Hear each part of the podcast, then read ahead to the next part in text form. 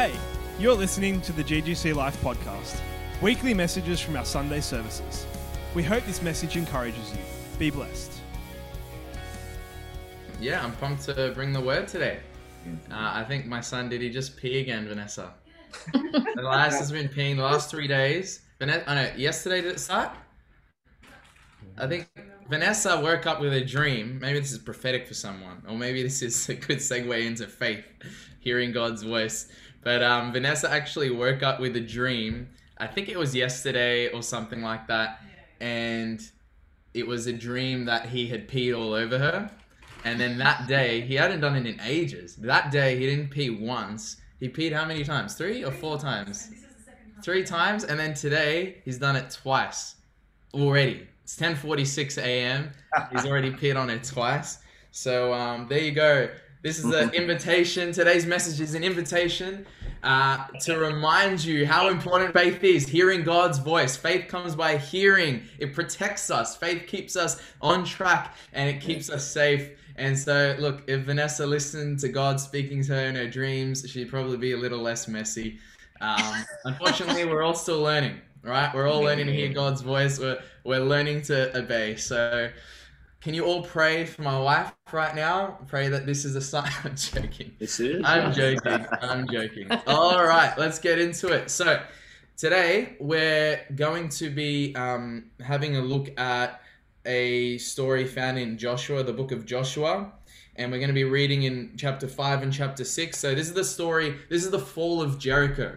So, this is um, the journey of the Israelites taking their promised land. And the title of today's sermon is Pursuing the Promised Land. And so I want to challenge as as we're reading scripture and as we're discussing thoughts on what it looks like to live a life of faith and hearing him when he speaks because we are in a series that we began last week on faith um, called When He Speaks. And so, as we're reading through scripture and as the Lord's speaking um, through this word today, I just want to challenge you to hear it in the context of the promised land that God is calling you into. Maybe it's a promised land of healing or inheritance or whatever it is. Maybe there's a business is calling you to birth. Maybe there's a family he wants you to start. Maybe there's a special someone that he's calling you to engage. Whatever it is, um, there is a promised land. There's always a next step in our journey, and God is calling us into that. And I want to challenge you today that we would be a people that pursue the promised land. So let's have a read of uh, Joshua chapter 5 from verse 13. And I just want to make the parallel as we read this uh, between Joshua and Jesus. I mean, literally the same name, that just the Greek and the Hebrew versions of the name. But Jesus will lead us into seeing walls crumble. Like we see in this story, a bit of a spoiler alert. Uh, the Israelites take the town. Um, they obey the voice of God. They see a miracle and they're able to advance the kingdom and, and take the, the land that God was giving to them. So, Jesus, in the same way, He's going to lead us into seeing walls crumble. And uh, the question is will you have faith to follow? Will you have faith to follow? No matter how strange or at times hopeless it might even seem, will you have faith to follow? Will you pursue the promised land? That's the question this morning. So let's have a read from verse 13. If you've got your Bibles, why don't you open them up? If you've got iPads, iPhones, or you've got a device that you're not streaming on, you're able to access the word, I encourage you to read along with me. I'd love you to join with me as I read. Okay. And it's starting verse 13 and it goes like this. Now when joshua was ne- when joshua was near jericho he looked up and saw a man standing in front of him with a drawn sword in his hand. Joshua went up to him and asked are you for us or for our enemies? Imagine just in the middle of nowhere out of nowhere um, joshua sees this man with a sword drawn. It's like he's ready for battle. And and so in that moment joshua can be intimidated and he's like are you are you coming against me? Are you for us and then the man answers, Neither. But as the commander of the army of the Lord, I have now come. Then Joshua fell face down to the ground in reverence. And he asked him, Imagine he's trembling. Oh, this guy has come from the Lord. And he says, What message does my Lord have for his servant? What message? He asks this question. And then the commander of the Lord's army replied, Take off your sandals for the place where you are standing is holy. So Joshua did so. And then at the gates of Jericho, um, we see that the, the, the gates of Jericho are already securely barred because of the Israelites were planning to come and take over. And so the Lord said to Joshua, this is in verse 2 of chapter 6 See, I have delivered Jericho into your hands. This is God speaking, giving a prophetic promise. We've spoken about process um, and promise and prophetic promise. And this is God giving the promise. He says, I've delivered, I have delivered Jericho into your hands, along with its king and its fighting men. March around the city once with all the armed men. Do this for six days and have seven priests carry trumpets of ram's horns in front of the ark. This is these are very like intricate, precise instructions that the Lord's giving. On the seventh day, march around the city seven times with the priests blowing the trumpets. And when you hear them sound a long blast on the trumpets, have the whole army give a loud shout. And then the wall of the city will collapse, and the army will go up, and everyone straight in. So Joshua, son of Nun, called the priests and said to them, Take up the ark of the covenant of the Lord, and have seven priests carry trumpets in front of it. And so he ordered the army, advance, march around the city with an armed guard going ahead of the ark of the Lord. So Joshua is giving all these instructions. He's relaying what the, God, what, what the Lord has said. And um, it says, when Joshua, this is verse 8, when Joshua had spoken to the people, the seven priests carrying the seven trumpets before the Lord went forward, blowing their trumpets, and the ark of the Lord covenant followed them. So they're, they're listening, they're obeying, they're carrying out the work of the Lord, the word of the Lord and the armed guard marched ahead of the priests. And it continues down, verse 10. But Joshua commanded the army, Do not give a war cry. Do not raise your voice. Do not say a word until the day I tell you to shout. Then shout. Again, being very precise. So he had the ark of the Lord carried around the city, circling it once. Then the army returned to the camp and spent the night there. And it says again the next morning, it happened again. And then going down to verse 14, they did this for six days. And on the seventh day, they got up at daybreak, marched around the city seven times in the same manner, except that on that day, they circled the city seven times. And on the seventh time around, when the priest sounded the trumpet blast, Joshua commanded the army, Shout, for the Lord has given you the city. It's like a shout of victory. The city and all that is in it are to be devoted to the Lord. And then it continues down in verse 20. When the trumpet sounded, is the miracle, right? This is this is receiving the promise. This is receiving the promised land. When the trumpet sounded, the army shouted, and at the sound of the trumpet, when the men gave a shout, the wall collapsed. So everyone charged straight in, and they took the city.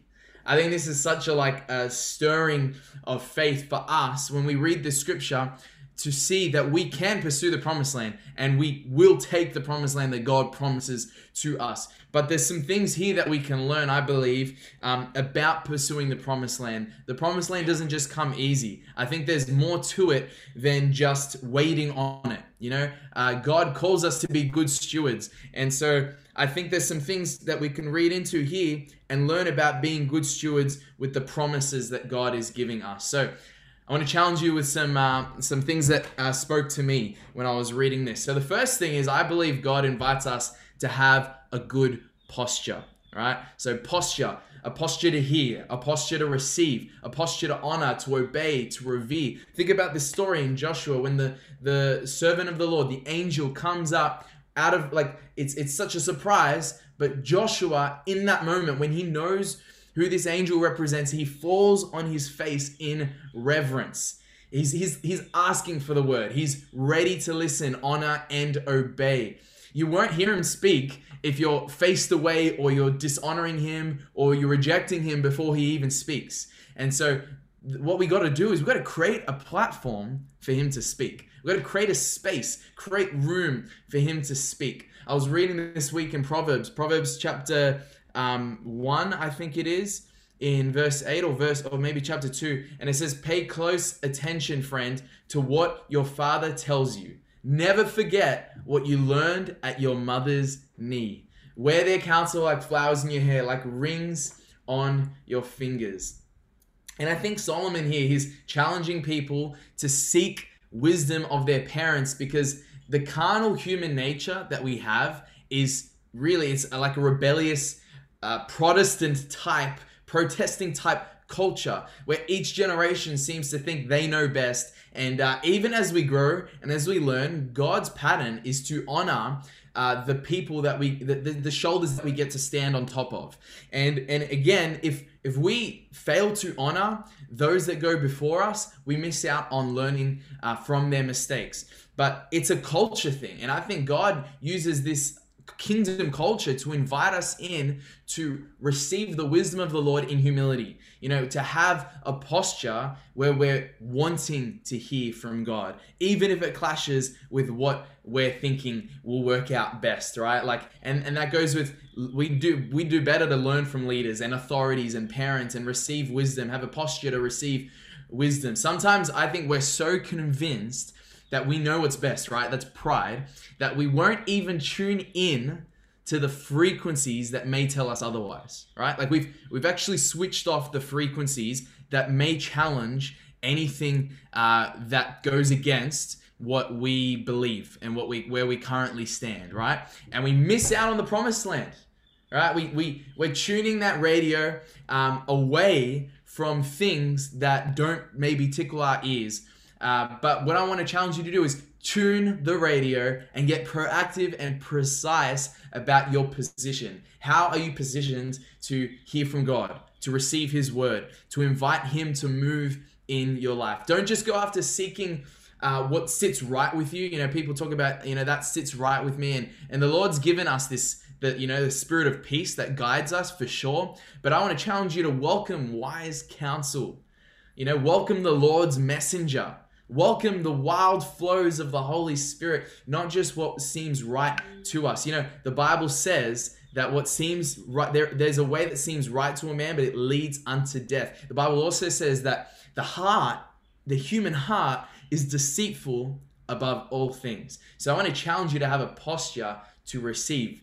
Don't don't uh, don't don't stray away from what God is saying, but have a posture that welcomes Him. And I think often um, the problem is we as humans, I mean, at least something I struggle with, I'll, I'll be honest, is I struggle with control, uh, relinquishing control. If, if you come over and you watch a TV show with me, you'll often find me on the um, the couch scrambling around. If I don't, if I don't yet have the controller in my hand, I'm scrambling around the couch looking for the controller because I want to hold the controller. Uh, I might be watching a movie with Vanessa and we're, we're sitting back relaxing and all of a sudden I realize I'm not holding the controller. And I'm like, Vanessa, where's the controller? Can you can you pass it over to me?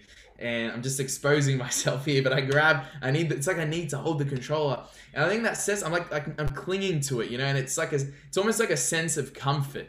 Um, and I think that says something about and me, and maybe it says something about you if, you, if you're one of those people. But sometimes I believe um, the right posture and the right position looks like letting go and surrendering control and choosing peace, choosing patience, and not looking to always hold on to everything. Um, but we close off to the Lord if our posture is closed. Um, fun fact, right? I was just thinking about I was watching something really cool this week, it's just a documentary on the Netherlands, and it got me thinking about how sometimes we can be so uptight and so wound up and tight that we miss out on things. But I was I was looking at I was watching this documentary, and turns out that the Netherlands, uh, four no, no one quarter of the Netherlands is actually below sea level one quarter of the Netherlands is below sea level. So the Netherlands is highly prone to flooding. In fact, they used to they would get flooded like all the time, all through the year, and uh, until they devised uh, a strategy. Okay, because you look at Netherlands now, and they're not underwater, and they've got all these amazing waterways and different infrastructure now. They've got floating stadiums as well, like to kind of um to um, you know mitigate the risk, but what they actually did is they have this state of the art solution where they have this 240 meter steel um, barricade, these these steel arms that they use to lock in the city when the sea level begins to rise. So that you know, so much of their land is below sea level. So they've they've come up with an idea of how they can keep that water out, right? But I was I was looking at that and I'm thinking, man, sometimes that's kind of like us. You know, we've we've gone through a, a little too much. You know, life has been just a little too tough for us, and we start to build up a wall around us to try and you know hedge ourselves in and protect ourselves from the world. Um, but what we do is we actually close off to the Lord if our posture is closed, right? Like we're, sometimes we're so tightly wound up and closed off and sealed off that we never hear from God because maybe it's because of you know valid valid offense or valid hurt or um, maybe there's bitterness or discouragement or just broken faith. And sometimes it gets us so tightly wound up. Uh, you know think about how many times maybe you've got you know there's a sickness you're dealing with and how many times you've maybe sought out prayer for healing. I want to challenge you not to stop. Do not stop. Don't change your posture Think about the woman with the issue of blood. Uh, she it says in scripture that she spent everything she had. In Mark 4, verse 25, it says there was a woman there who had been subject to bleeding for 12 years. So there's a woman who's got a, an internal bleeding issue, right? It's it's chronic. It's something that she's lived with. And it says that she had suffered a great deal under the care of many doctors and had spent all that she had. She was for lack of a better word, completely spent. She was spent, and maybe you feel spent, right? And it says that she felt spent.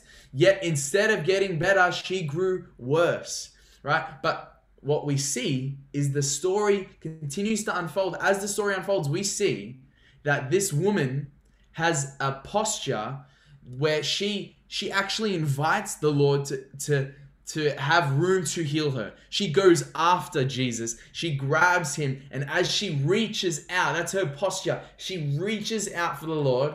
She's healed in that very moment. Even though she feels spent, even though she's got broken faith, she won't let that hold her back. No matter how poor in spirit she feels, she goes after it. And the challenge to you is this keep your posture toward the Lord, aimed right at what God is doing. Um, I think about the story of Naaman. there's, there's a um, scripture here I wanted to read. Quick story, right? There's a there's a rich. Actually, I can kind of read it to you and summarize it as I read it to you.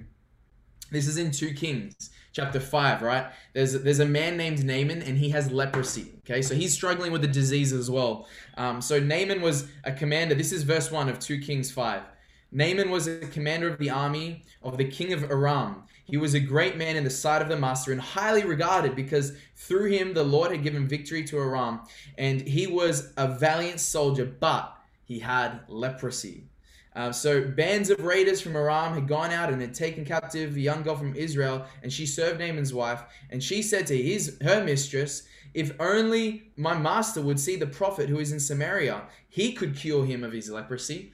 And so in that moment, he hears word of a prophet that could heal him. Now he goes through an issue here, right? So this this man Naaman, he's a he's a proud, esteemed, rich man, successful man. Even though he's got leprosy, he, he you know he holds himself in high contempt. And so um, it says, you know, in down in verse five, uh, Naaman left, taking with him ten talents of silver and 6,000 shekels of gold and 10 sets of clothing. So Naaman goes in and he's ready to pay for this miracle, right? He wants to pay for this.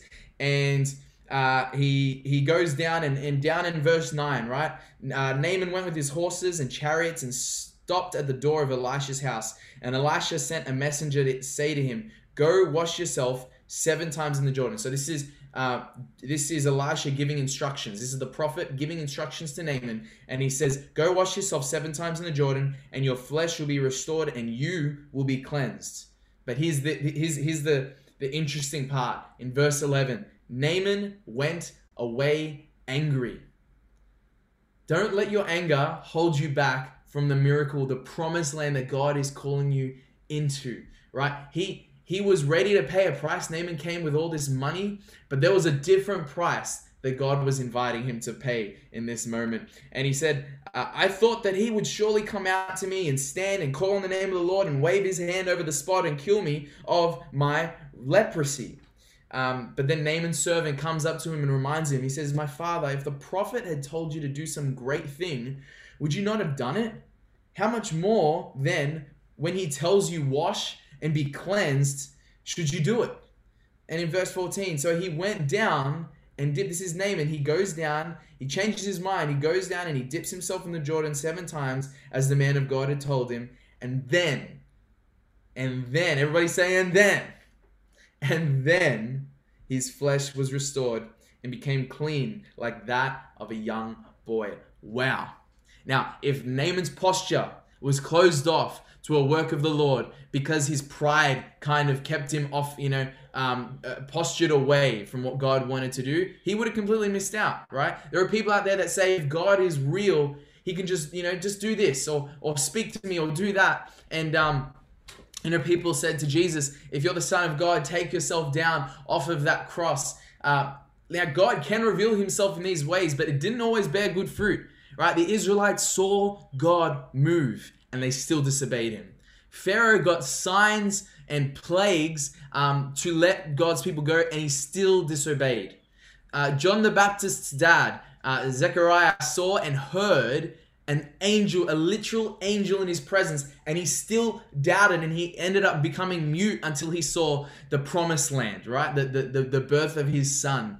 Sarah got a word from an angel and she laughed. And I want to challenge you don't wait on a word. It sounds a bit counterintuitive. It's not about waiting on a word or, or waiting, sorry, waiting for a word. Um, it's more about getting hungry. I want to challenge you to get hungry, stir yourself, lean in.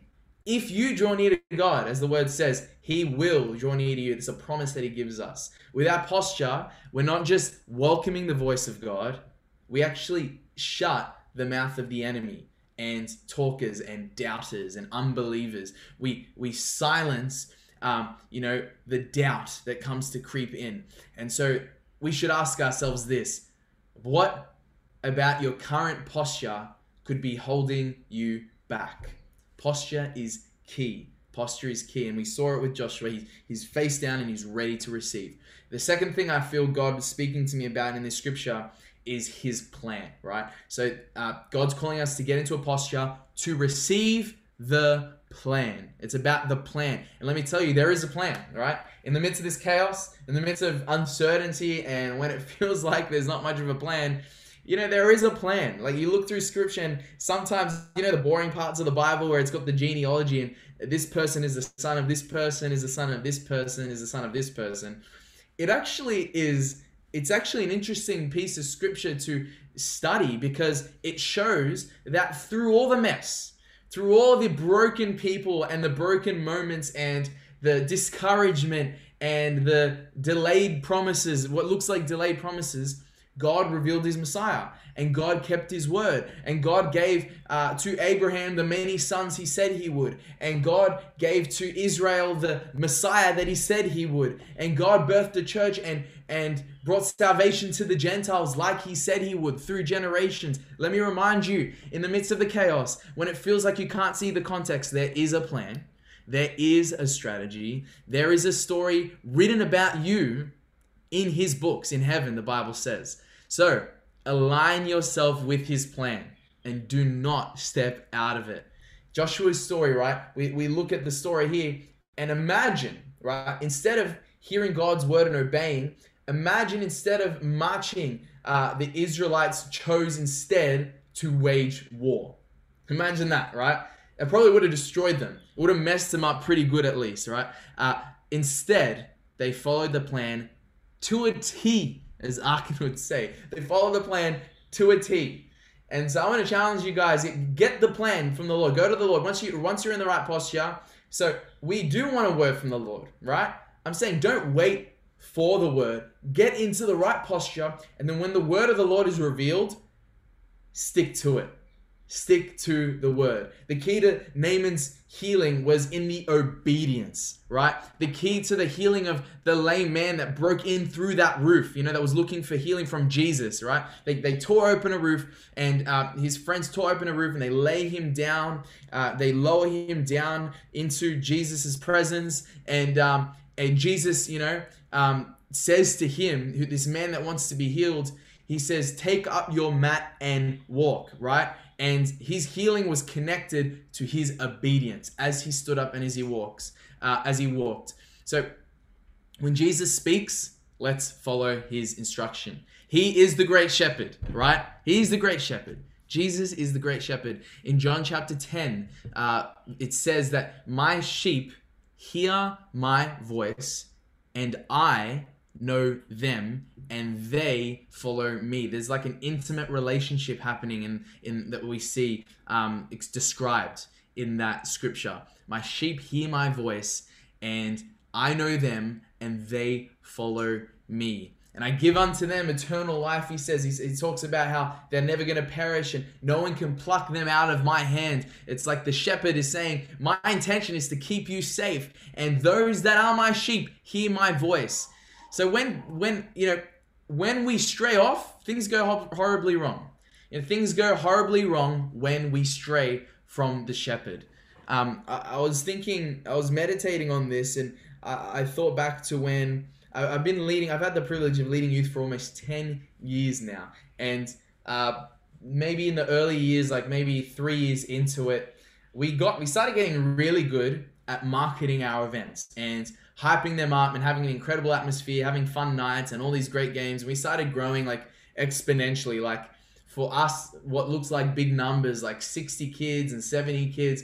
Um, but it was growing into something that Christ never called it to be. Now, God's not against growth. Don't hear the wrong uh, element of this story here. But you don't want to create a monster that you'll be forced to feed in the long run down the track. Okay, um, when you're not, you're no longer obeying the plan of the Lord. Um, and so we weren't seeing kids grow or mature or experience God like we should have been, and it seemed unsuccessful. I mean, sorry, it seemed successful, but it was really it was unsuccessful. There was no fruit. These guys weren't disciples, um, and so we we changed tactic uh, a little while later, and we ended up moving into homes down the track. And we moved into homes. We started opening up the word and discipling kids intentionally. And let me tell you, what happened next was incredible. We saw revival within the youth. We saw miracles. We saw signs and wonders. We saw young kids going into their schools and praying for the sick and seeing healing, healings and coming back with testimonies. And uh, I remember times we went to youth camp and we prayed for camp staff and we saw them healed, and these kids were prophesying. And I'm telling you, like, there was a lot more success in obeying the plan of the Lord, even though it conflicted with my plan. And and we need to be reminded that things go terribly wrong when we stray away from the shepherd. Think about Abraham trying to fulfill God's promise by sleeping with his servant. It caused division in the house, jealousy, hate, destruction. Think about, you know, even today, man trying to get to God via religion, pre and post Christ, right? It causes pride. It causes religious wars. It causes debate and and and all sorts of issues. Um, we get hopelessly lost in our mess when we stray from the shepherd. Uh, and I think we see a picture um, in the parable of the lost sheep of the shepherd having to go out of his way to find that sheep and carry it back. We get lost, right? Things go terribly wrong when we stray from the shepherd and his plan and his voice. But I do want to tell you this. Let me take a moment to remind you that you were never too far that God can't find you. You're never too far gone that God can't find you as the sheep, you know. You're never too low below that he can't raise you up out of the water like Peter sinking in the sea. You're never too far off that he won't see you like the, the father and the prodigal son as the prodigal son begins to return. He sees him while he's still a long way off. The father saw the prodigal son even while he was far away off. There is always redemption, okay? He can redeem you into his plan. God uses all things for the good of those that love him. So hear this today. If you've heard his voice, I implore you today to obey. Make a decision now to obey. Stop delaying walking into the promised land. Stop delaying the fulfillment of what he wants to give to you, what he's already promised to you. All we're doing is delaying it when we stray from the shepherd and his plan. Uh, the first ingredient to faith is hearing his voice, right? So, are we going to him? Are we still going to him? Are we going to that water hole? Are we going to the Lord? Uh, let's get his instruction, all right? Let's get his instruction. Turn to your neighbor. If you've got a neighbor with you, let's get his instruction. Let's get his instruction. All right. Um, yeah.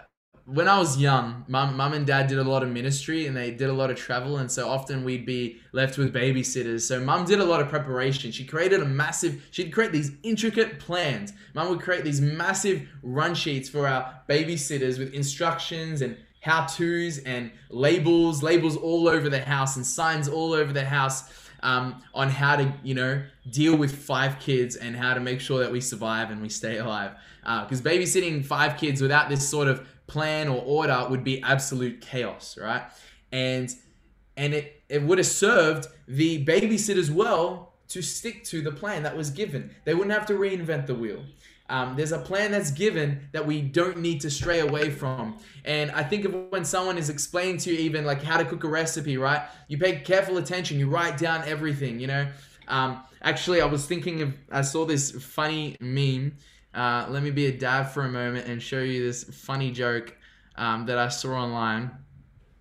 All right, this is this is a um, wife talking about her husband. I was running late, so I had asked my husband to peel half the potatoes and put them on to boil, and that I'd be home soon after to finish dinner. When I got home, this is what I saw. this is this is what it looks like explaining to your husband, you know, what you need to get done around the house if he's not a super, you know, um, domesticated guy.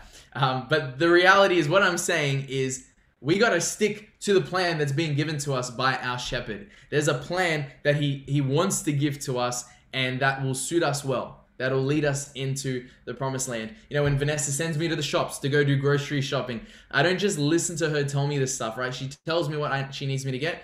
Then I get her to text it to me. Then I write it down in my notes and I put it in like a checklist so I can check them off and make sure I don't forget. I still usually, usually I get home and I still forget something. Um, but then I call again and I make sure I'm getting like the right stuff, the right brand. Sometimes she sends me like screenshots. Um, it can be kind of, I'm probably going over the top and it can be a little bit annoying. But the truth is this, right? We should be intentional about hearing the, the plan, hearing the voice of God, hearing the plan documenting the plan and executing the plan. Right? Let's hear the plan, let's document the plan, and let's execute the plan.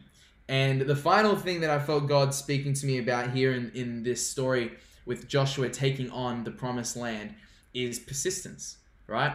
Um, God's called us to get in position, to receive the plan, and obey it with persistence. Got to obey it with persistence, right? More often than not, it's not a one, two, three easy recipe, right? We, I think we charismatic Christians uh, know and have faith for the gospel that brings prosperity, right? We we believe in that stuff, and it does because the gospel talks about how it will prosper you, that that God's word will prosper you, and uh, but the thing is, often on our way to seeing the fruits, you're going to be planting seeds of persistent faith through seasons of pain or pathways of resistance. You know, it's not just um, easy walking all the way through into that promised land. Do we know that? Do we know and have conviction for the prosperity of the promised land um, and still know how to lay our lives and take up our cross? Because it's not just about having conviction for the prosperity, it's, it's about getting there toward that promised land because it's going to look like laying down our lives. It's going to look like picking up our cross. It's going to look like living a crucified life like our Savior did so graciously. We know that God has a good plan for our life, right? But you're probably going to face a whole lot of pain on the path toward it. God has blessings for you, but you're, it's, it's really going to cost you. You know, that's the truth. It's good to hear this stuff. The Bible says, count the cost. There is a promised land waiting for you um, on, you, on your arrival, but it's going to require your persistence. But here's the beautiful thing if God said it, it is worth pursuing. It is worth persisting toward. If God promised it, you'll have grace to persist past the resistance. Uh, persistence, right? It looks like spending uh, a week in the gym and eating all the right food only to jump on the scales at the end of the week and not see any change, but you keep going. Persistence looks like struggling through years of clashing at home with your partner, but choosing to love and learn along the way. Persistence looks like uh, sowing time, money, energy, and resources into a startup business or a creative endeavor, and after six months of what seems like a standstill season with zero progress, you choose to keep going. This isn't about motivation. Motivation is overrated. It's about discipline. It's about a choice to keep going, to persist. We need to re rank discipline over motivation. Um, God's calling us to be a disciplined people. Okay.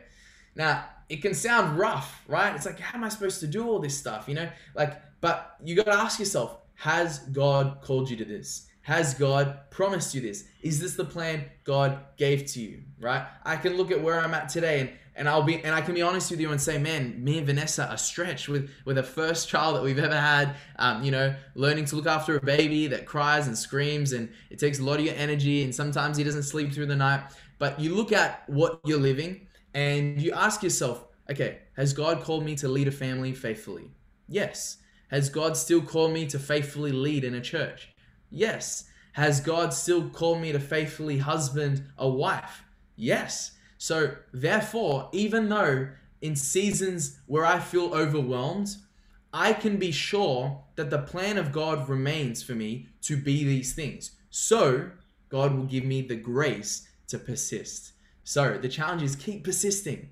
God's grace is there for this. I'm going to trust that He's going to remain with me, strengthening me as I persist. And as I persist, I'll notice His grace empowering me. James 1 says uh, to consider it pure joy whenever you face trials of many kinds, because you know that the testing of your faith produces perseverance.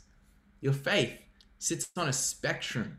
Like, think about how Jesus referenced the disciples in the boat. He says, you have little faith. Why did you doubt? Because they, they were freaking out. They were they were in a boat and you've got the storms and it felt like like they were going to be capsized. They were in a moment of just the, the storms were raging and they thought their boat was going to be destroyed. So they go down where Jesus is sleeping in the in the bottom of the boat and, they say, Jesus, wake up. We need you. We're, we're going to die. We need your help. And Jesus comes up calmly and he tells the, the winds and wave, waves to be at peace. And uh, he says to them, You have little faith. Why did you doubt?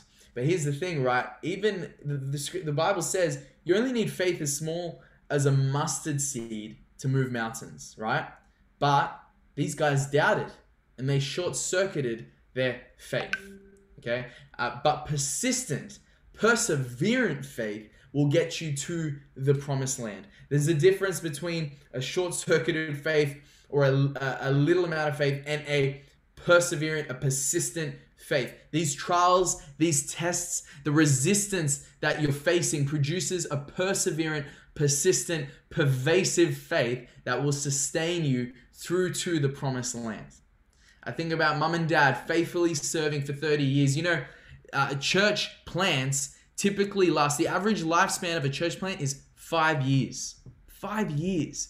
Mom and dad, 30 years ago, planted this church, Glorious Gospel Church, and they persisted in and out of season, right? Think about how many stories that they've lived. You look through scripture and we're encouraged to see, you know, these many men and women of faith living lives of faith. We have our very own pastors here, the senior pastors of this church, have lived lives of faith that have gone through opposition, they've gone through resistance, but they've continued to persist because they know the plan of the Lord and they're convicted by the plan of the Lord. And and I'm thinking even now, with our inheritance locked up in Leichhardt in that building, because God is calling us to that building, we know that God's spoken. There are prophetic words that have been given. There is there is too many signs to count, and it's all been lined up for us. So they're not going to let doubt or unbelief hold them back from walking into it and they're going to walk us into it. And and it's this idea of being people that persist. It's not over till it's over. It's not over till it's over. In the face of resistance you're going to need persistence. Don't panic over taking uh, those overwhelmingly daunting paths uh, but instead i want to challenge you instead to push through to persist pursue your promised land. Pursue your promised land, okay? God is calling us to pursue our promised land. Get into a position to receive the plan and then obey that plan with persistence. Obey the plan with persistence. The Israelites did it that for seven days they're marching around these walls of Jericho. And you can imagine, you know, the, the Jericho people, the people of Jericho taunting them, looking looking at the Israelites and thinking, you, you really think you're going to take this land? Like, uh, and, and you can you, you know you can put yourself in that story and think about when people mock you or taunt you for sticking to a word of the Lord. And but I want to remind you that these guys got their miracle. They persisted 7 days and stuck to the plan of the Lord and they saw the promised land. They walked into the promised land. They walked into the promised land. There is a prologue to this whole process, okay? And it's this. A price was paid for your promised land. There's actually a price that was paid for your promised land. So it would be uh, dishonoring of us to throw it away, to throw away the promised land because you've given up on the pursuit. Uh, Jesus paid a high price for you to live and be all that He's called you to be, to live in the promised land and to be that person that God has called you to be. How valuable that promised land to the one that paid for it. How valuable it is to our King that laid his life down so that you could walk into what he's called you to live in. He invites you to experience a sense of that value um, as you carry the cross, right? Because he values it, but he's calling us to value it as we carry our cross, as we persist, as we stick to his plan, as we work through that prophetic process, as we pursue the promised land with persistence. Um, but imagine throwing out something that someone's prepared. You know, maybe you've gone to a party and you've plated up some food, and you give you give that food a taste, and you notice you don't really like it that much, and and then you're you're left with that um, interesting scenario where you know we've all been there. Like, okay, what am I going to do with this food? Do I squish it up in a napkin? Do I leave it on a table, pretend I'm coming back for it? Or do I chuck it in the bin and hope nobody sees it? It's always scary chucking it in a bin because you know the host is going to look back at it later and think, why did all my food get chucked out? And um, and the reason we're scared to do that is because we have an awareness of what it costs someone to make the food to put on the party. And so I want to challenge you to get back to an awareness of the price that Christ paid for you to live in your promised land. This isn't something to be taken lightly. Don't wait to live in heaven on the other side of this reality. God has called us to be an apostolic people that pray that we would see heaven on earth. Heaven on earth. Remember, Jesus prayed, let it be on earth as it is in heaven. Um, get in a position, right, to receive the plan and obey it with persistence. Um, imagine the Israelites stopped marching after the sixth day, or they didn't feel emotionally invested enough to shout on the seventh day, right? They get right through to the end, but it's like they're on that last day, but they, they do it all, but they're like, oh, man, Joshua, we're not going to shout no, this is this is embarrassing enough. Um, but no, they shouted. And, and the shout speaks of authority, I believe. They shouted, they declared what was theirs. They knew what was theirs, and they fought for it in the way that God called them to fight. I think that's key as well. Just I'll, I'll leave it on that. They call, they fought for what God was giving them in the way that God called them to fight for it. So I hope that this challenges you because this challenged me reading through Joshua 5 and 6 uh, God has called us to be a people that are in position, ready for His word, right? We're in position and uh, ready to receive the plan. When we get the plan, let's revere it. Let's write it down. Let's let's let's study it and let's obey it, execute it with persistence. Let's be a people that go after the promised land. Let's pursue the promised land and and it looks like a whole lot of things in our context guys. It looks like you know as a corporate church let's get this building. Let's let's see us uh, work into the church of god's called us to be where we see revival hit australia where we see many people saved where we see the streets filled with the love of jesus. And and it's also the prophetic personal inheritance that belongs to you things that god has promised to you waiting you're, maybe you're waiting on fulfillment of those promises and you're looking for breakthrough. Do not stop pursue the promised land. I want to challenge you to pursue the promised land because it is worth it. Jesus paid a high price for you to live in that promised land, and it wasn't just meant for the other side of eternity, it's meant for today. So count the cost, find that plan, and uh, pursue it with persistence. I hope that blesses you. I'm going to pray for us and uh, just pray that the Holy Spirit works that word within us, and I'll hand back over to Sal. So, Heavenly Father, we, we thank you for your word. Uh, your word speaks so clearly. Your word is filled uh, with with just you know beautiful um, elements of who you are. We get to study who you are and your heart for us. And we thank you for speaking to us this morning. We thank you for your word. We thank you that you're reminding us to be a people that, in the face of uncertainty, in the face of delayed promise, um, that we would pick up your plan, that we'd get into a position where we'd pick up your plan and we'd run forward with persistent hearts, going after that promised land, pursuing the promised land. We just pray that uh, you would stir within us a heart that values the promised land again, that we would uh, hold a high value for the promised land that you're calling us into. We pray even now that you'd reignite dreams. People that are watching and listening here that have dreams that feel they've been delayed or for reasons uh, that, you know, like like COVID or other things, reasons. Um, that there may be reasons that they feel that these promises are delayed. I just pray right now that, that you would restore to them faith and that you would restore to them um, a faith that stirs them to believe and to go after the dreams, the promised land that you have set aside for them. And I pray that you would refresh your people, God. Refresh us and uh, open up your word to us and let it um, let it work through us. This word that we read today, we just pray that you'd work it through with us um, in the coming weeks and months, and we would live it out in Jesus' mighty name. And uh, all God's people said, Amen. Amen.